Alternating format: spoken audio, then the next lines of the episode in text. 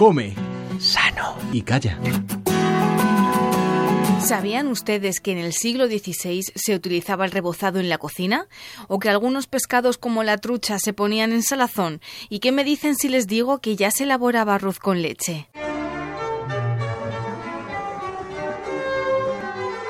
Arte de Cocina documenta esto y mucho más. Un libro escrito por Domingo Hernández de Maceras que nos cuenta a partir de todas las recetas que contiene cómo se comía en España hace 400 años. Sobre todo este autor, un cocinero que tuvo el honor de preparar la comida a Felipe II en su visita a Salamanca, quiso reflejar que primaba la cocina de proximidad y de aprovechamiento. Porque al final refleja claramente lo que ahora tanto se defiende que es el kilómetro cero ¿no? en la gastronomía. Y eso es kilómetro cero auténtico, porque eh, las despensas eran las que eran y el producto estaba bastante limitado.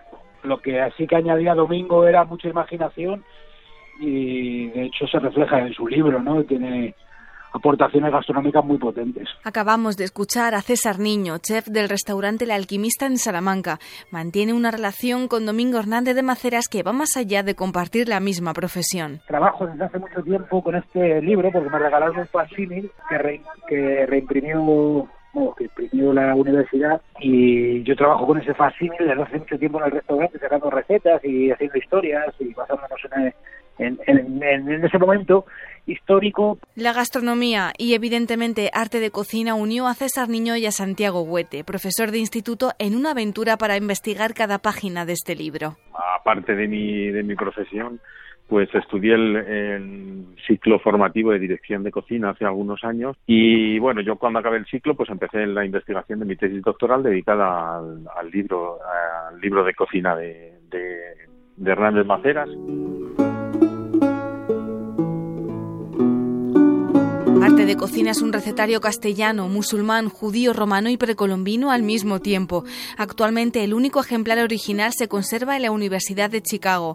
Nadie sabe exactamente cuál fue el alcance de la histórica tirada. Sin embargo, en diciembre del año pasado se publicó 1607, un libro escrito por Santiago. Llevamos un poquito más allá que, un simple libro de recetas eh, receta, fotografía, receta, fotografía, vamos un poco más allá y, contamos la historia de Salamanca eh, de, ese tiempo a través de las recetas del libro. Una iniciativa en régimen de autoedición que cuenta cómo era esa Salamanca renacentista, recreada con las mismas recetas que César ha actualizado. César no, no reproduce las recetas, César se, se apoya en, algunas de las recetas para hacer una propuesta nueva que guarde el sabor, eso sí, y que nos lleve a los sabores del siglo XVI y, del siglo XVII. Sabores que uno puede casi percibir gracias a las fotografías de Luis Fernando Lorenzo, el tercer componente de este equipo, como explica Santiago. Son unas fotografías con una pincelada y con, y con una visión